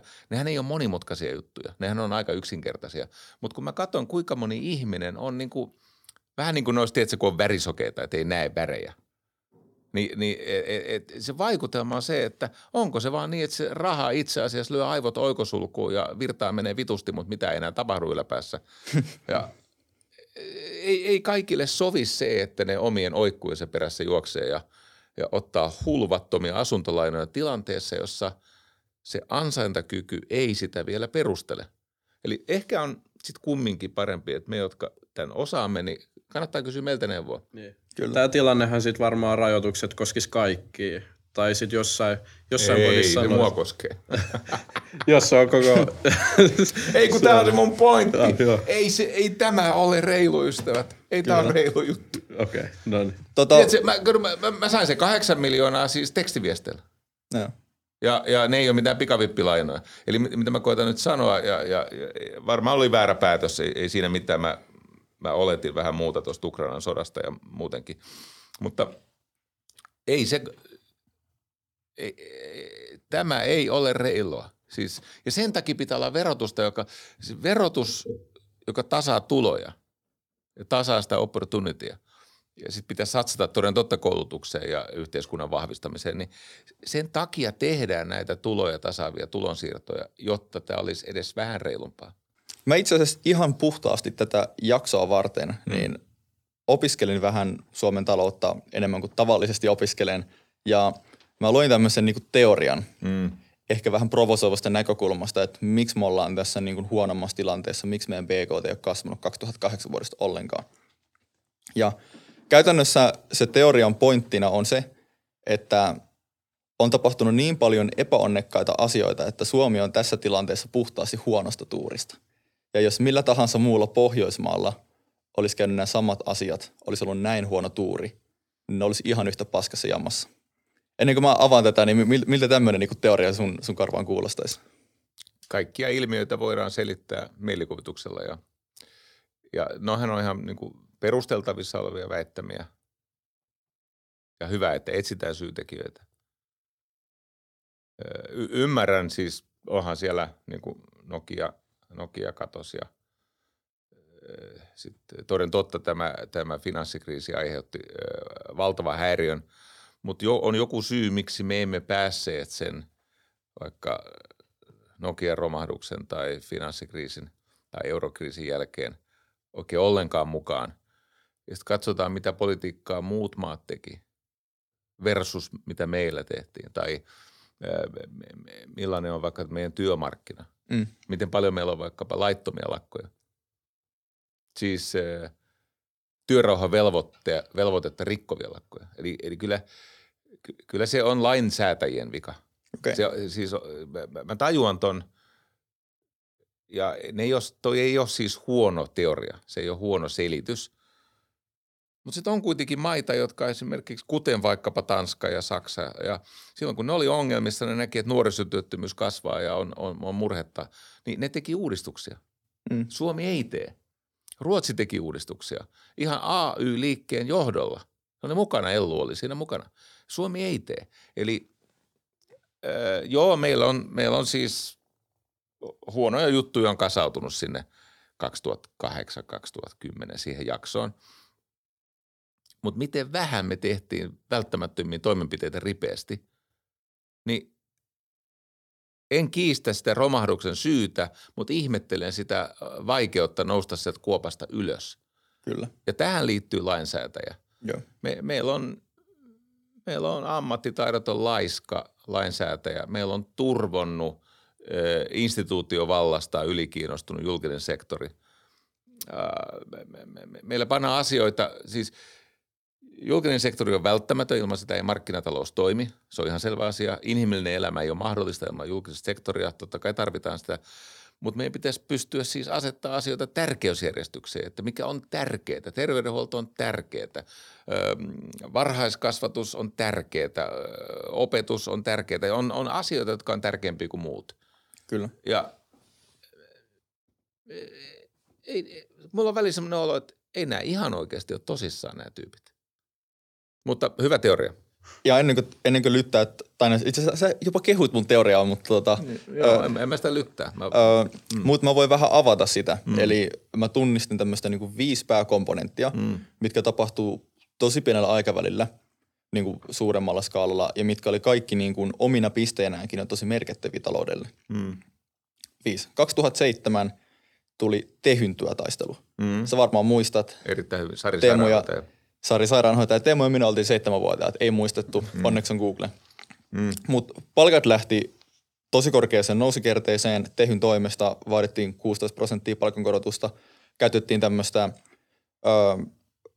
irtisanoutumisuhkaa, että hyvin strategisilla terveydenhoidon osa-alueilla, kuten tehohoidossa, synnytyksessä, ensiavussa oltaisiin irtisanottu 70-100 prosenttia henkilöstöstä. Niin, tai irtisanouduttu. Irtisanouduttu. Joo, ja tämä siis, olisi johtanut mm. siihen, että arvioiden mukaan ihan tuntien sisällä olisi alkanut kuolla ihmisiä.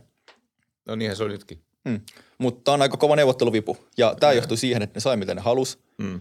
Valtavat palkankorotukset. Ja tämä aiheutti myös tämmöisen palkannousukierteen, että totta kai muutkin ammattijärjestöt alkoivat, että noi sai, mekin mm. halutaan.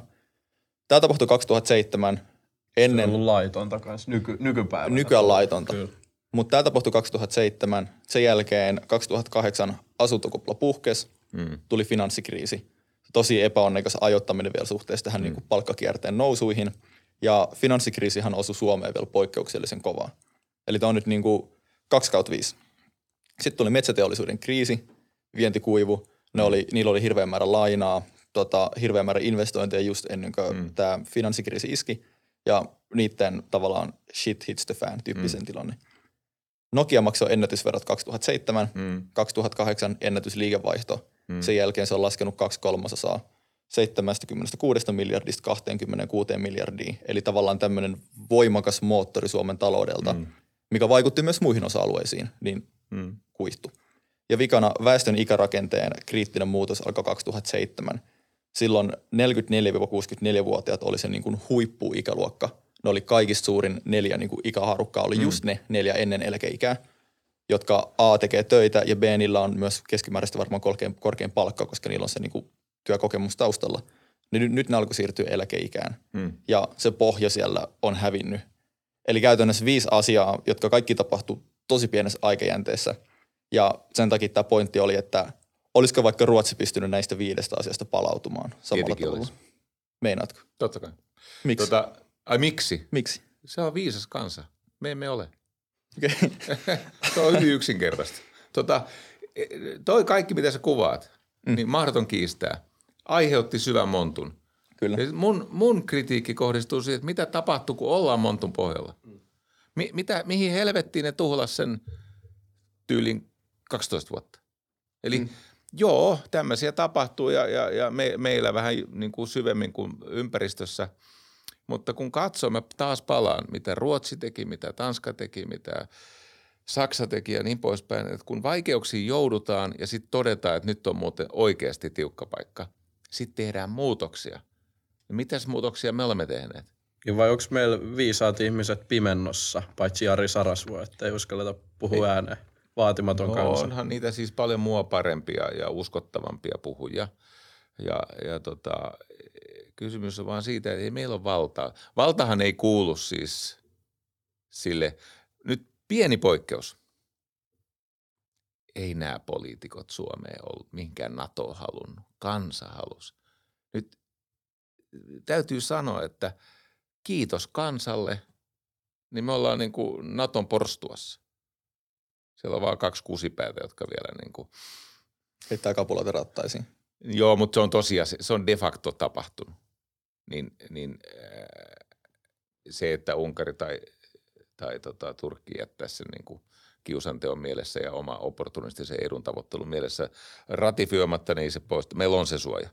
Mutta mä haluan sanoa siis semmoisen asian, että on meillä viisaita ihmisiä kyllä. Meillä on siis äh, ihan valtavasti mua parempaa ajattelua ja uskottavampaakin, mutta kun valta ei kuulu kansalle päinvastoin kuin perustuslaki sanoo, vaan valta on selvästi anastettu etujärjestöille. Siis tässä on käynyt tämmöinen hiljainen äh, niin kuin legitimiteetin siirto, että, että puolueet ja, ja, ja työmarkkinajärjestöt ja erilaiset instituutiot käyttää valtaa. Ja mm. Suomi eroaa muista sillä tavalla, että, me, että näiden niin kuin vastuunkantoon ei ole kuulunut tehdä niitä muutoksia, jolla me voisimme huolehtia teidän oikeuksista, siis mä tarkoitan nuorten sukupolvea, teidän oikeuksista ja mahdollisuuksista niin kuin me olemme aikoinaan saaneet mahdollisuutemme. Silloin kun Suomi oli vielä paljon järkyttävämmässä pulassa, niin silloin tehtiin avoir fiscal. Eli yrittäjiä verotettiin vain kolme kertaa. Se neljäs verotuskerta – jätettiin pois. Ja se johti siis Jari Sarasvo ja Risto Siilasmaan ja Jorma Terentjeffin ja Antti Piipon ja Veikko Lesos. Se johti jättiläismäiseen yrittämisen niin kuin käsittämättömään renessanssiin ja menestykseen, josta tuli se 90-luvun nousu, joka mahdollisti omalta osaltaan sitä Nokian nousua, joka mm. teki meistä siis Pohjola, Japania, Huuttet, Komma von Öster ja kaikkea tätä, mitä me, niin me kadotimme tämän. Mutta silloin kun Suomi oli pulassa 90-luvun alussa, tehtiin ratkaisuja ja me tietenkin hyödyimme niistä ratkaisuista, mutta maksoimme ihan saatanasti veroja ilomielisesti. Mm. Kun yhtäkkiä alettiin kannustaa veromaksua, alettiin kannustaa voiton tekemistä, investointeja, veromaksua. Ja niin totisesti kävi. Ja nyt nämä tekee päinvastoin, kun ne hölmöt pur- purkisen avuorfiskaalin mukaan EUn pakottamana. Bullshit. Jos EU olisi pakottanut purkaamaan tämän yhtiöverohyvitysjärjestelmän, niin miksi se on yhä voimassa? Mutta hyvin pienenä. Hmm. Kyllä. Ja niin, just, just toi verojuttu, että tärkeintä on nimenomaan, sä oot tästä aiemmin puhunut, hmm. eli lainaan ihan suoraan hmm. sulta, niin se veropotti, mitä me voidaan saada, voi kasvaa sillä, että me lasketaan veroja ja näin ollen just kannustetaan yrittämään. Että näin meillä kävi silloin yhteisöverossa just.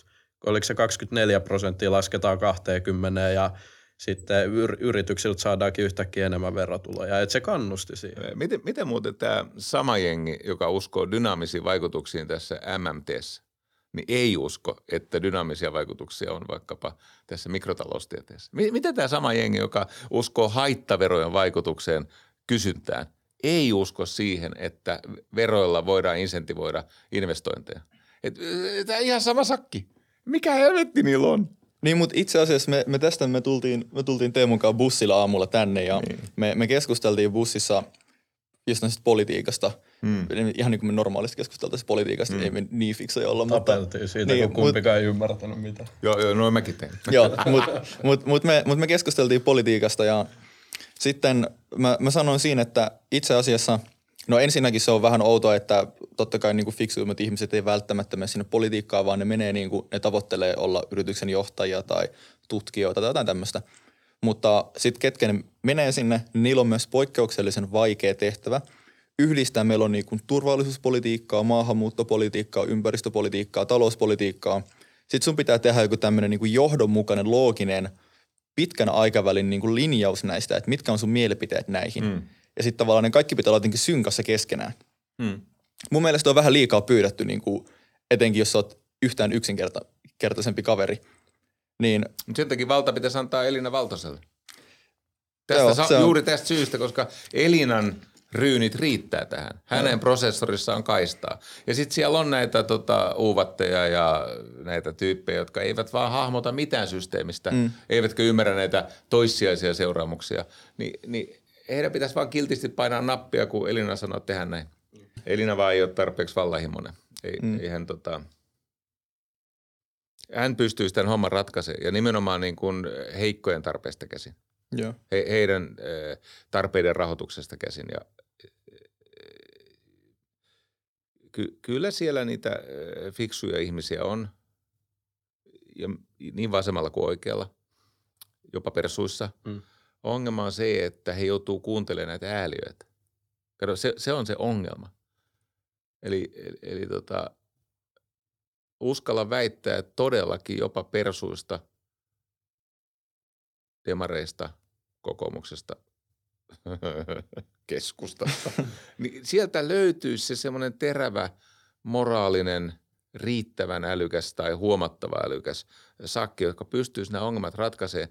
Mutta mä toistan, he joutuvat kuuntelemaan näiden ääliöiden mölinää. He ovat panttivankeja näille ääliöille. Ja sen takia, että jos sä olet nyt sitten vaikka yhtä aikaa sekä, sanotaan nyt vaikka, jos sä oot yhtä aikaa sekä – kokoomuksen puheenjohtaja että pääministeri. Se on yhteensovittamaton ristiriita, mm. koska se kokoomuksessa on tätä ääliösakki. Mm. Ja sitten ihan samalla tavalla keskusta, joka siis ilmeisesti on tehnyt tämmöisen tahattoman päätöksen marginalisoida itsensä RKP-kokoiseksi puolueeksi, siitä vaan. Mutta tota, minun mielestä Suomi tarvitsisi elävää maaseutua ja se ei tolta kyllä tapahdu.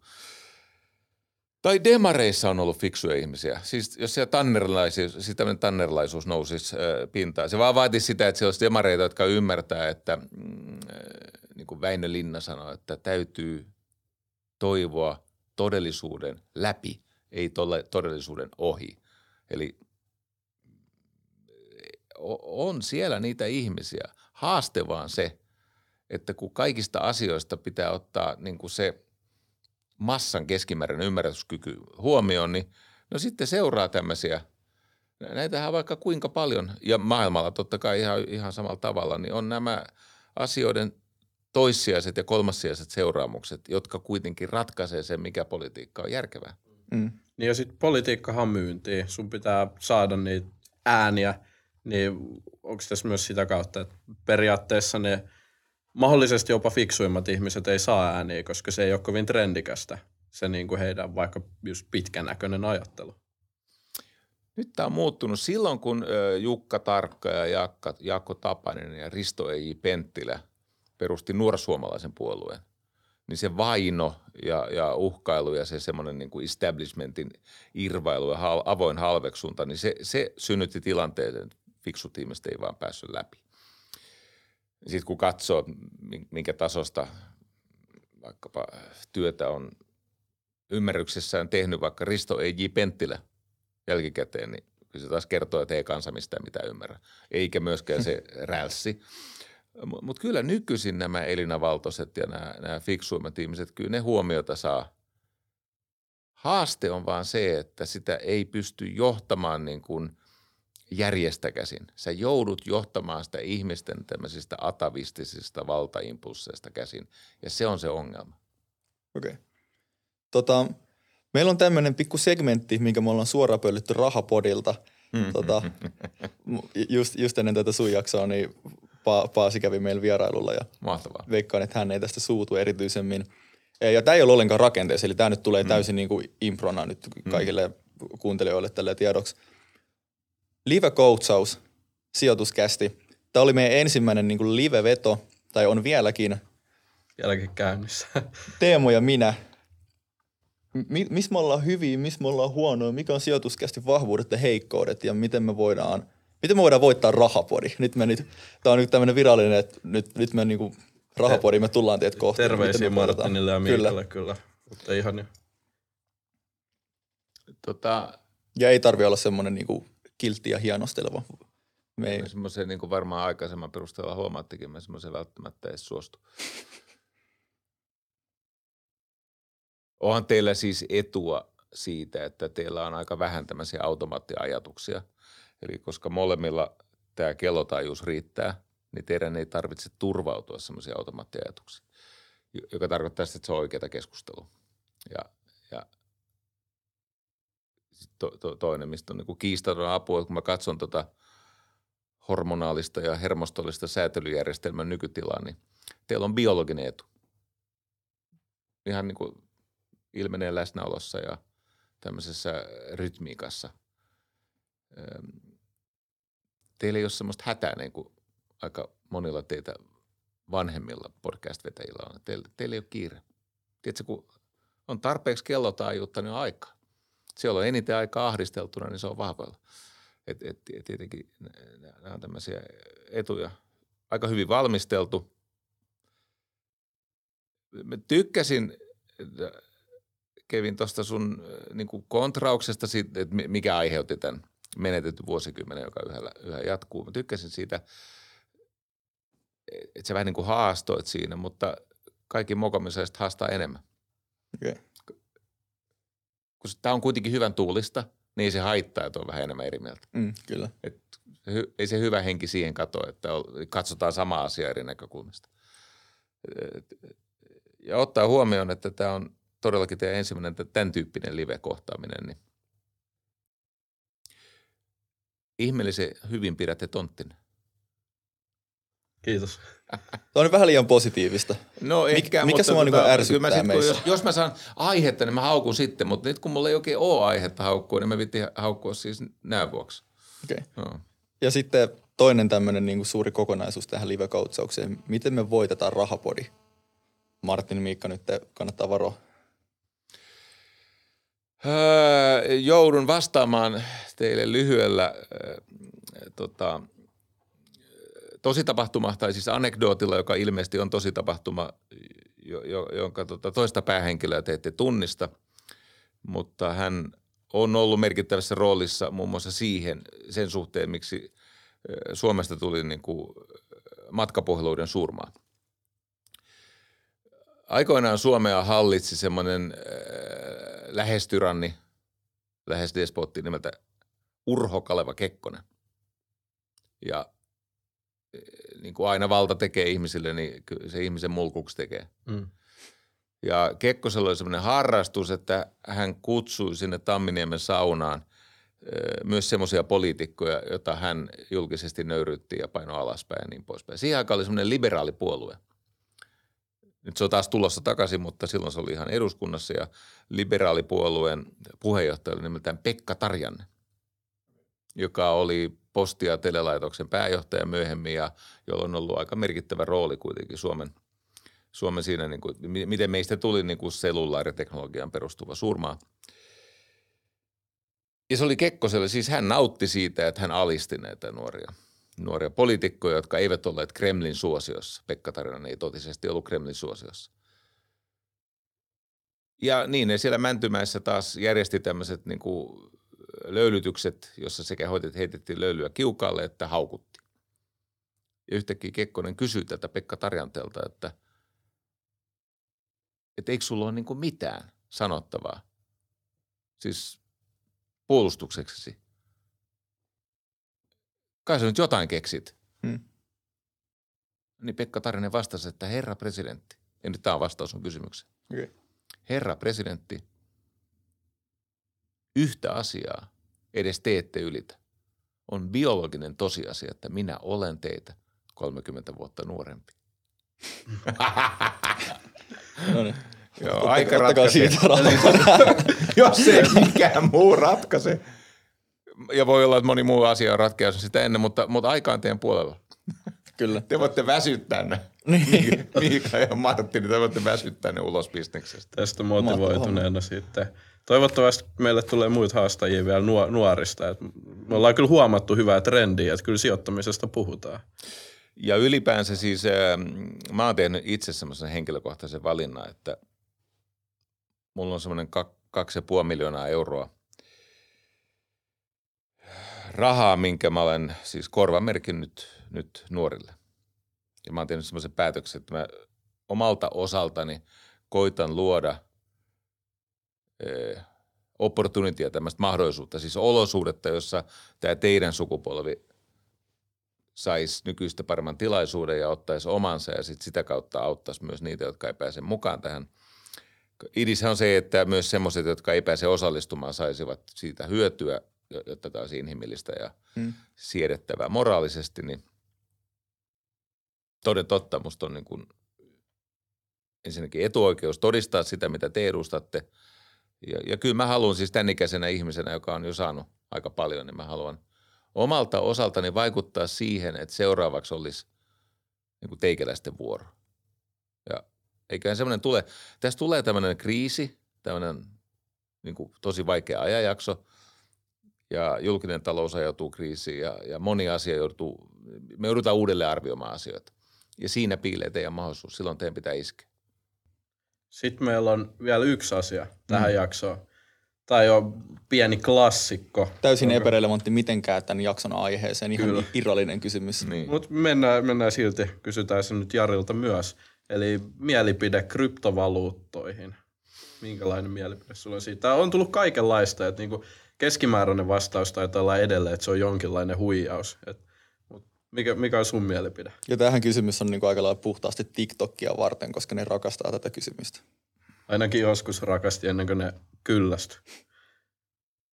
Rahalla on kaksi tehtävää. Yksi, säilyttää arvonsa, eli se on aika vakaa se arvo. Koska jos mä ostan kryptovaluutoilla, jos mä olisin ostanut vaikka viisi vuotta sitten bitcoinilla nämä rillit, niin vuoden kuluttua nämä olisi maksanut 12 tonnia.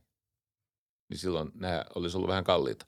Eli jos, jos johonkin valuuttaan sisältyy voimakas odotus joko siitä, että se voi romahtaa tai siitä, että se voi räjähtää se arvo, niin, niin se on rahan kannalta huono asia. Se vakaa arvon säilyttäminen on rahan ensisijainen tehtävä. Toinen on toimia niin kuin tehokkaana vaihdonvälineenä.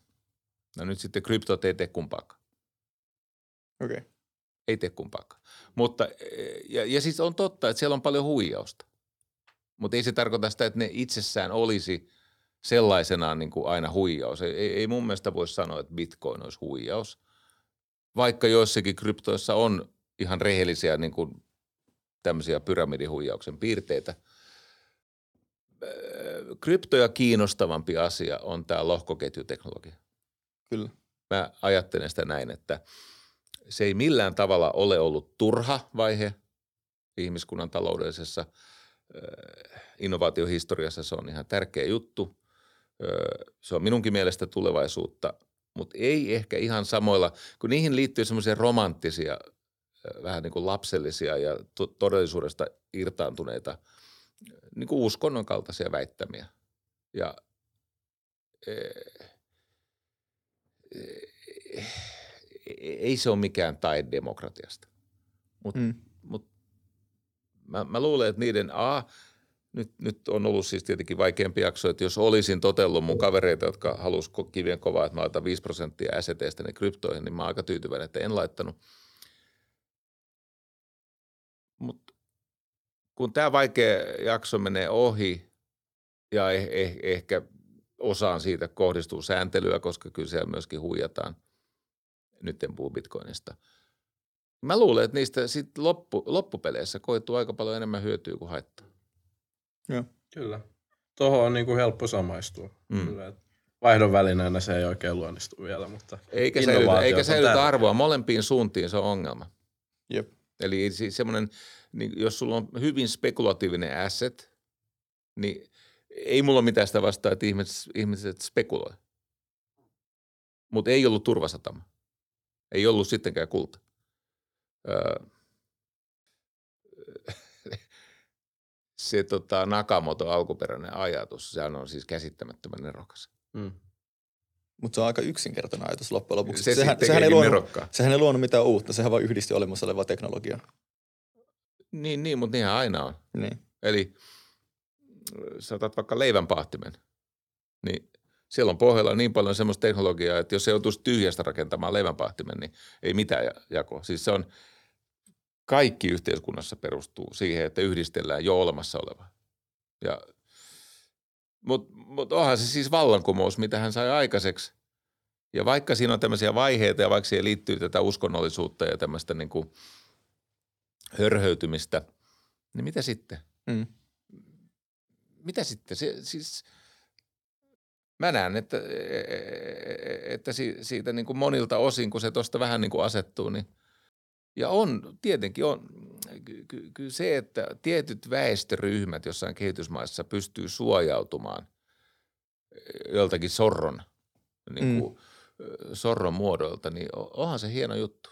On. Mutta itse pysyn kaukana. Okei. Okay. Näihin, näihin sanoihin on tota, loistava lopetella jaksoa.